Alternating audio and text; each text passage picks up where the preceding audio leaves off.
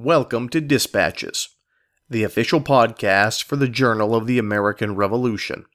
The Journal of the American Revolution publishes weekly online at www.allthingsliberty.com. For the latest in research, reviews, and commentaries, America's most important history is available free of charge at the Journal of the American Revolution. There was kind of this this this vast loyalist community in the South that was waiting to rise up if the British would open up a, a theater in the South. That's Andrew Waters, and he's got a new article on the Battle of Cowpens, the aftermath, and the war in the Carolinas. And he's our guest today. I'm Brady Crytzer, and this is Dispatches. This episode is brought to you by Henry Holt and Company, publishers of the new book, The British Are Coming The War for America, Lexington to Princeton by Rick Atkinson. Available now. Hello, ladies and gentlemen, welcome back. I'm your host, Brady Crytzer. On today's episode, our guest is longtime Journal of the American Revol- Revolution contributor, Andrew Waters. Andrew has written a number of articles for us here at the Journal, with a special emphasis on the American Revolution in the Carolinas. Today we'll talk about Charles Cornwallis and Daniel Morgan, two of the biggest names of the war, and the aftermath of that fateful battle that has proven to be so important to winning the war for the Patriot cause. One of the things that we get into in the interview uh, is why is there exactly a war in the South. And Andrew does a really good job of laying that out very plainly and very succinctly, despite the fact, as he mentions, that you could write several books on the topic, and people have. Hopefully, you've read some of them.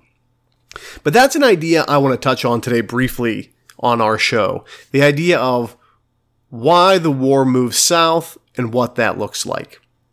And this is how I want you to sort of think about the American Revolution. We have a real issue of Americanitis, we might be able to say, a lot of times here in the United States when we think about the American Revolution. And it's really easy to do that. You root for a side, you hope uh, for independence. After all, if George Washington fails, we all have different passports. Uh, but when you study the war long enough, and you really can separate yourself from those sort of inherent biases that you have, you start to view the war from both perspectives.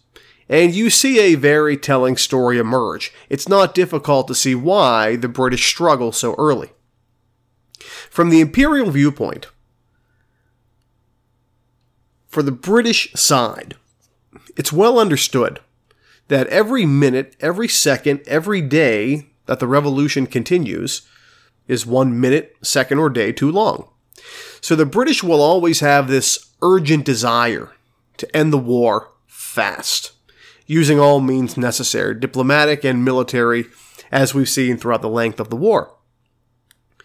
But they never really hone in on a strategy that works. In 1775, they view the war as a Massachusetts New England problem, and they occupy Boston, and that doesn't end the war. In 1776, they invade New York City with a massive fleet they hope to seek and destroy George Washington's army and therefore take away the active military arm of the revolution. They hope that will end the war. Well, Washington escapes time and time again. In 76, it continues. In 77, they completely reboot the war for a third time, and this time invade from Canada, hoping to control the Hudson River and sever New England from the rest of the colonies. Hopefully that ends the war. Well, the Saratoga campaign doesn't end the war either. So what I'm trying to say is by 1778, every time winter comes around, the British find themselves struggling to stop this rebellion. And time and time again, to use modern parlance, they reboot the war in an entirely new phase. Many times you get an entirely new commander as well. Not an effective way to combat this sort of thing, but let's face it, rebellions are infectious. So by the time we get to 1778, the British will move the war south. They believe there's a great deal of loyalist support there, and they're correct.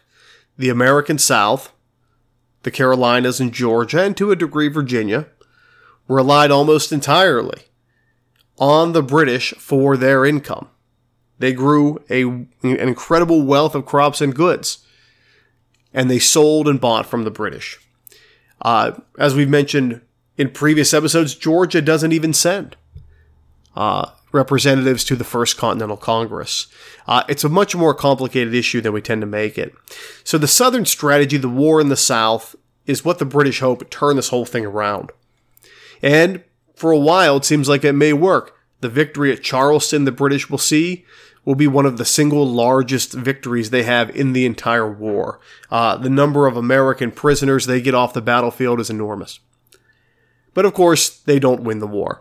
The particulars of why are where people like Andrew Waters really come in uh, with their strength. Andrew Waters knows the Carolinas. He knows the back country.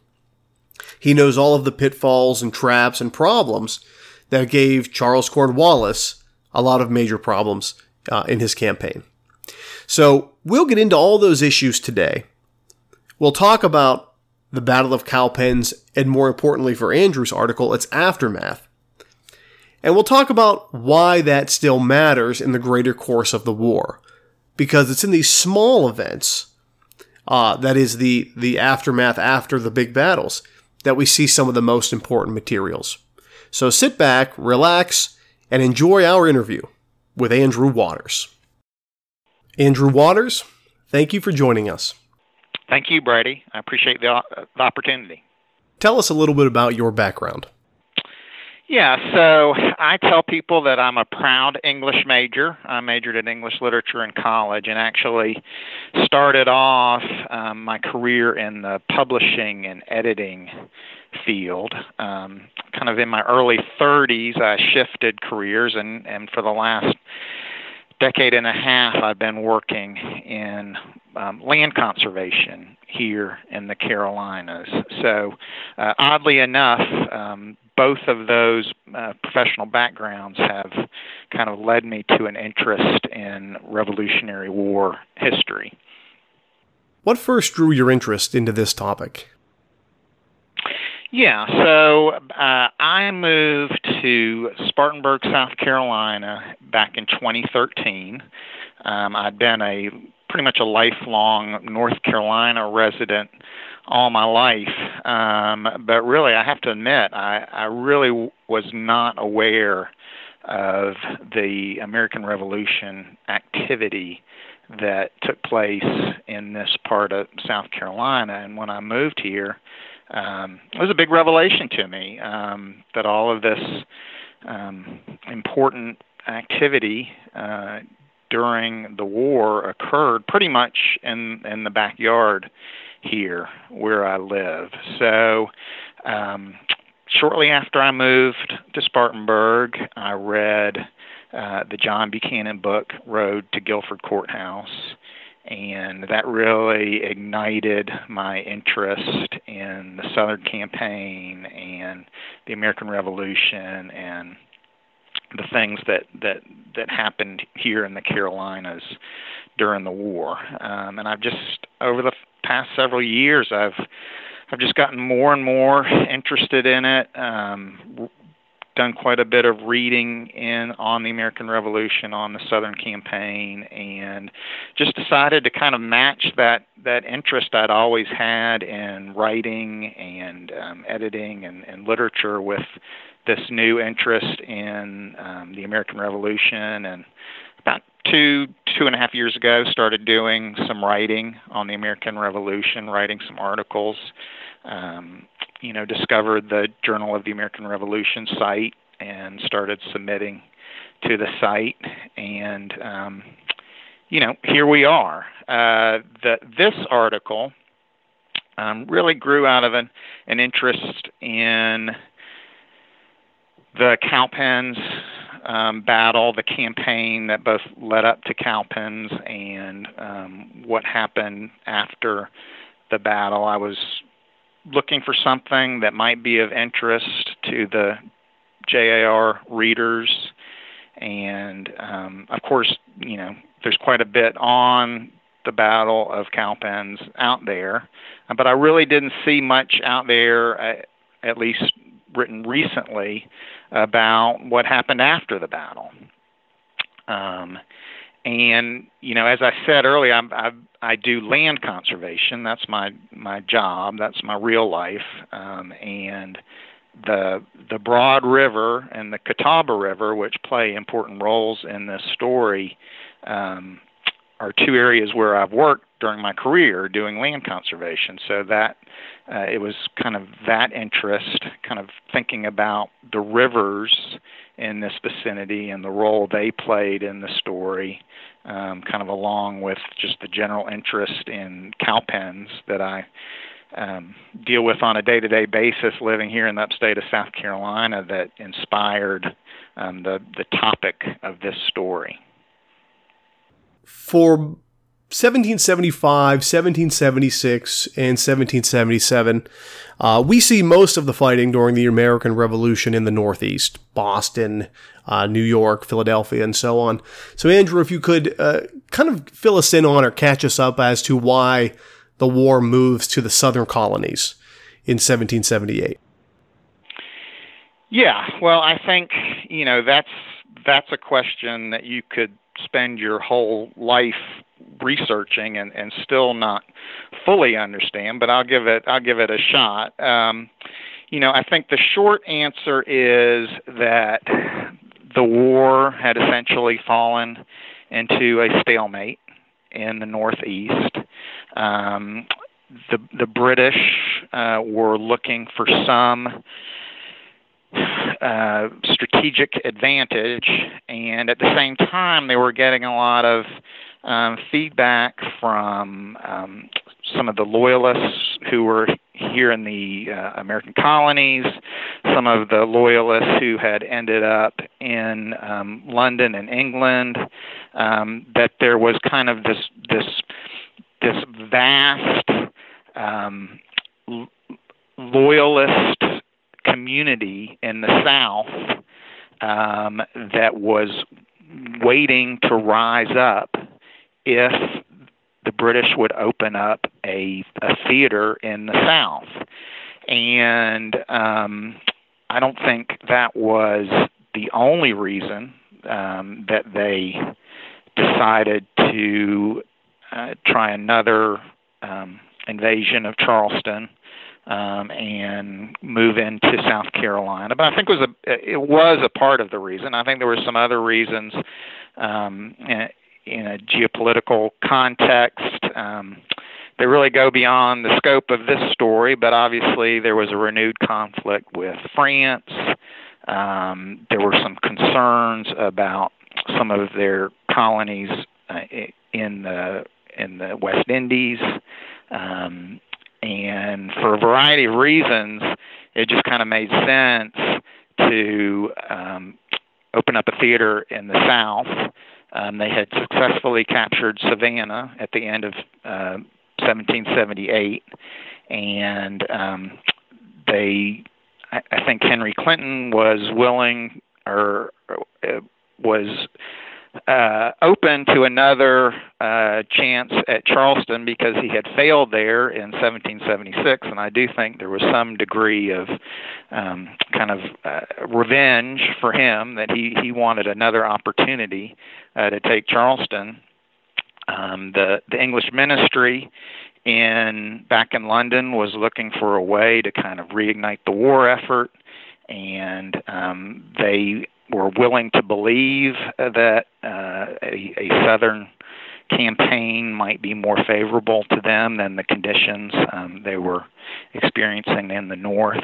So, you know, all of those forces and probably more kind of came together, and um, that was why Clinton and Cornwallis moved south in spring of 1780 and captured Charleston, and then moved into the um, interior of South Carolina, and that that kind of gets us to where uh, close to where my article starts at the end of Cowpens. You make the decision at the beginning of your article to start with the Battle of Cowpens. Why do you think that was an important battle to start? Yeah, well, for one thing, I liked I, I liked the idea of beginning the article at the end of Cowpens because I feel like it kind of um, uh, it it goes against your expectations. You know, most most articles you would read would would end with the battle at Cowpens. So I like that. I like from a kind of a, a literary perspective, a, a narrative technique. I like the idea of opening the article uh, in the aftermath of Cowpens. Um, the battle itself um, was very uh, strategically important um, for the, the Southern campaign. Greene had just recently arrived um, to take over this, the Southern Army from Horatio Gates. Um, I think he realized right away that he was both outmanned and probably outclassed by the British Army. He was pretty horrified um, at the condition of the army that he had uh, inherited from Gates. And he did a very interesting thing. Um, he decided to uh, send a detachment under General Morgan um, to the west, uh, here, right around Spartanburg, South Carolina, just a few miles away uh, from where I am sitting and talking to you today. Um, and uh, this had an effect on Cornwallis. Um, there was a um, an action. You know, Cornwall- Cornwallis felt that uh, Morgan was threatening his outpost at 96. He sent uh, a detachment under Banastre Tarleton um, to uh, kind of um, protect 96 and push Morgan out of uh, this part of the Carolinas. Um, at the same time, he was planning uh, to uh, a joint action with Tarleton to actually move against Morgan in tandem, and that's part of the story that that that goes into the uh, the Cowpens campaign. That's not really addressed here, but there were they were Tarleton and Cornwallis were actually planning to coordinate an attack on Morgan, and um, you know it depends on whose account you believe or, or uh, who um, you know the who is telling the story, but essentially Tarleton decided to attack Morgan without waiting for Cornwallis to join him. Uh, and that kind of gets into the story uh, that I tell in this article.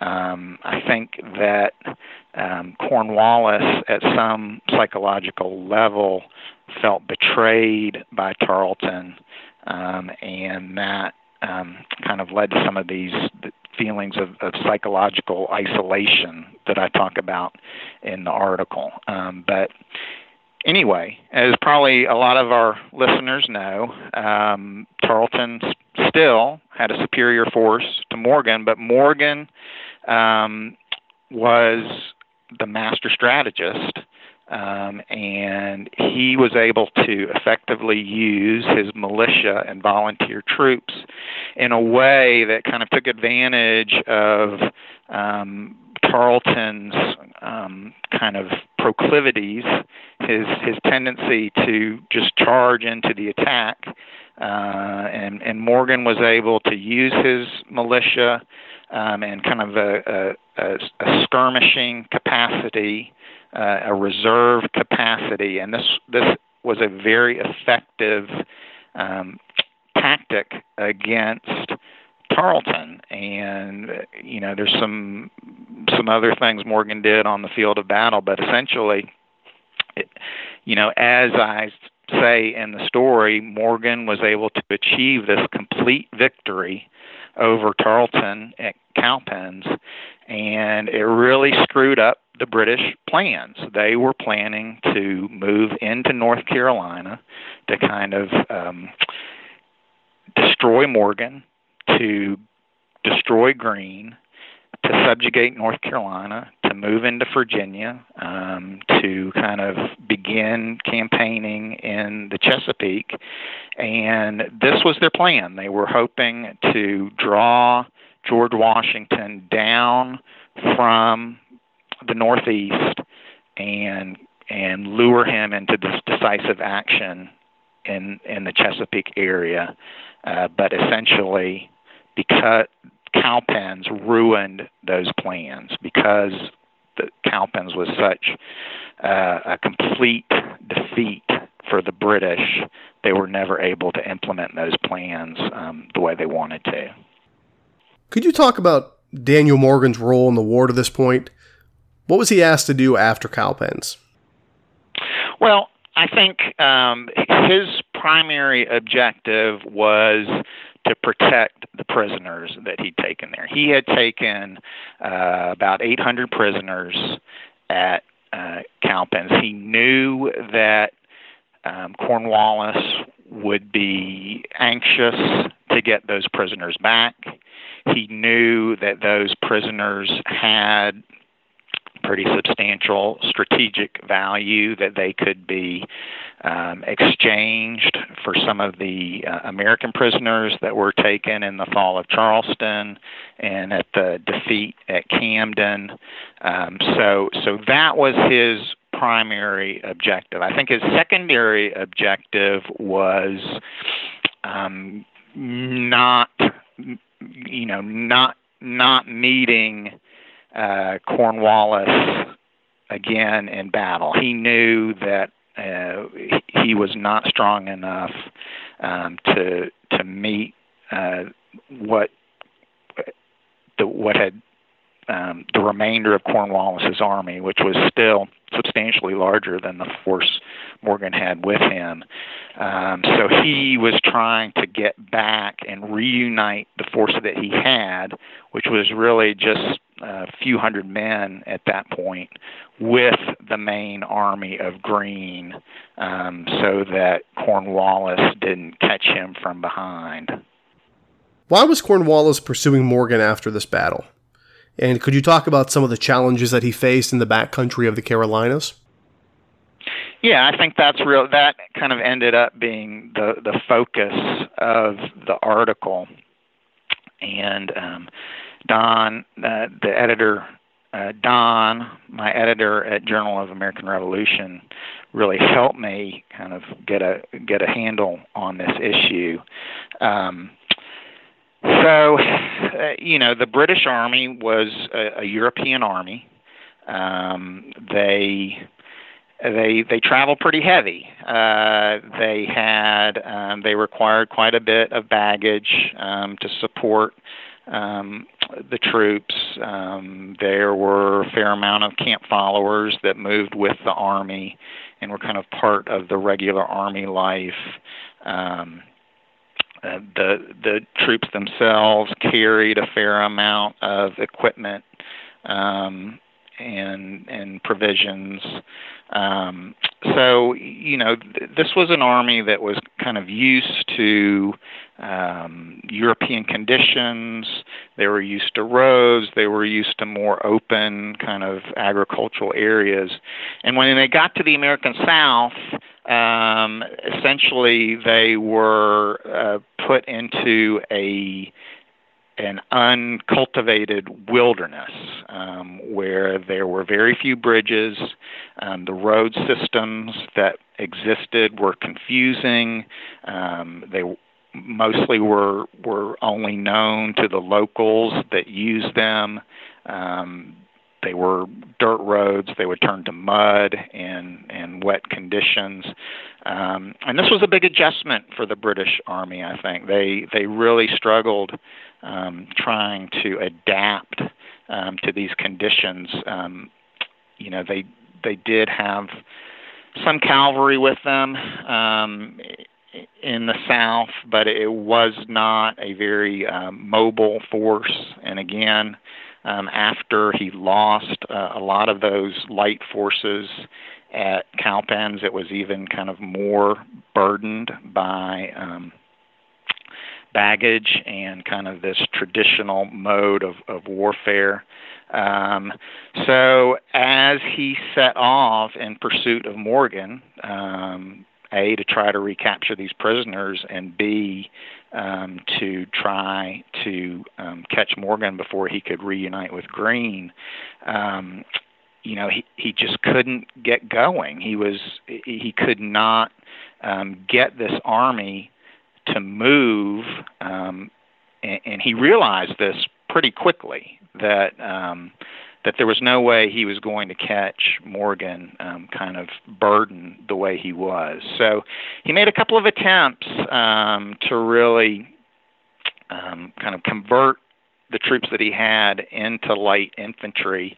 Uh, talk about it in the article. Um, you know, he'd he'd march for about three days and um, was frustrated and and realized that he wasn't going to be able to catch Morgan. He he got rid of some of his baggage. He got rid of some of his wagons, um, hoping that that would that would help increase the mode of the of the um, travel. But it really um, didn't help very much. So he got up to this place called Ramseur's Mill, um, which was kind of a well-known crossroads in the Carolinas, um, kind of in southwestern North Carolina and um, Morgan had by that time had escaped across the Catawba River, um, and um, Cornwallis was was frustrated. He was angry. He he knew um, that he had to do something if he was going to to to catch Morgan. If he was going to be able to to destroy Greene, he had to do something um, and for him, I, it was it, it was as much of a, a, a logistical, a psychological issue as a logistical issue. I think he realized that he he needed to change both the mindset of his troops and to a certain degree his own mindset. Um, so what he did was at Ramseur's mill, he ordered a um, a giant bonfire and uh, most of the wagons, most of the baggage that they still had with them, he ordered put into this fire and kind of to um, inspire his troops. But I talk about this in the article. I think, in, my opinion, I think he also did this to kind of strengthen his own resolve, to kind of um, inspire himself. He was the first one to put his baggage, his equipment into this fire. And I talk about it in the article. Um, this was received very favorably um, by the troops. Um, the the the army um, followed his example, and you know I, I, you can only imagine what this this scene must have been like with with this army kind of out in the wilds of uh, the Carolina frontier, um, really uh, in unknown territory, um, kind of facing um, uh, uh, conditions that, that, that they had never faced before, um, kind of marching into North Carolina with, um, you know, over 2,000 men. But think about that just over 2,000 men to conquer a whole state. Um, and so there they were at this at this place called Ramseur's Mill out in the middle of nowhere in western North Carolina, and they were burning pretty much all of their supplies and all of their equipment, and they were they were getting ready to move forward into the unknown to try to get Morgan to try to deliver a decisive blow against Greene and uh, it, and this fire kind of symbolized um, everything that they uh, were getting ready to undertake, and everything that they, all of the hardships and and and turmoil that they had were leaving behind them was all symbolized in this great bonfire that they set at Ramseur's Mill. So, you know, when I read when I was doing my research for the article and had actually uh, read about um, some of this. Um, some of these activities before. I, really, that was kind of the inspiration for the whole article. I really wanted to kind of set the stage for that fire and um, kind of think about or write about uh, what that fire symbolized for the British Army. Could you give us a sort of a judgment of how the march plays out for Cornwallis? Um, not too well. um, so he he had set this giant fire. Um, he was all fired up. His men were, you know, uh, all all ready, um, and then it started to rain. Um, and I, I forget exactly. I think it rained four or five days. Uh, the Catawba River floods. Um, they're not able to push forward after Morgan. They kind of, you know, you know how it is when you get all fired up for something and then, you know, it, it rains or it snows and you can't do what you wanted to do, and it kind of, kind of uh, sucks the wind out of your sails. So um, by that time, uh, Greene had arrived on uh, the Catawba. He was not with his army. He was essentially he he was traveling with a small entourage of about three soldiers. But but during all this, Morgan's health had really been failing him. He um, he he suffered from sciatica, which is a, a nerve condition in his back, or at least that's what we what, what we believe that he was suffering from, um, and it, it had been troubling him throughout this campaign, even before Cowpens. Um, but you know he could kind of he could kind of push that that pain out of his mind when he needed to, when he when he was going into battle or when he was trying to lead his men. But but as this you know as they kind of um, um, set up on the other side of the Cowpen of the Catawba River, and we're we're waiting for Greene to join him, and we're waiting for some of the militia uh, to to come to them and and hopefully put up a defense uh, at the Catawba River. These health conditions just kind of got um, worse and worse. Um, so, you know, Morgan really kind of, um, you know, exits stage left at this point in, the story. He did go with the troops uh, as they continued their retreat to um, to Salisbury and then across the Yadkin and on to Guilford Courthouse. But his health was really deteriorating at this point. He um, he told Greene that he wanted to leave the army, um, that he didn't feel like he could uh, perform his duties in his current condition. Greene really tried to stop him or convince him to stay, um, but ultimately Morgan was determined. Um, his his health was just so bad that he he he realized he couldn't go on. So so you know that's why we, in in history, you know the kind of the the um, the everyday um, reader of of American Revolutionary War history doesn't hear much about Morgan after Cowpens um, because he uh, shortly thereafter he he'd left uh, left Greene's army. But you know, in my mind, this is really kind of the last great chapter of General Morgan, at least as far as um, his his career in the Continental Army, because he had essentially he had been able to to uh, trick Cornwallis into believing that he was moving north up into um, the mountains of North Carolina. So he he had fooled Cornwallis. When Cornwallis finally realized um, that he'd been tricked and, and got on the right track and started moving towards Ramseur's Mill, um, Morgan was able to get his prisoners and his men over the Catawba River. He was able to get the prisoners moved up into Virginia where they were safe and where they could um, eventually be used um, for an exchange.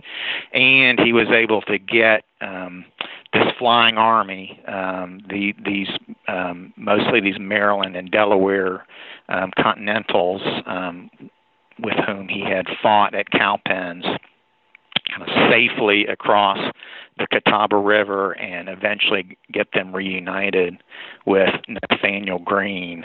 Um, so even though we don't really hear that part of Daniel Morgan's story, um, I think that um, you know it, it was it was an important corollary to what he had done at Cowpens was kind of this this last retreat and this escape from Cornwallis um, over the Broad and over the Catawba.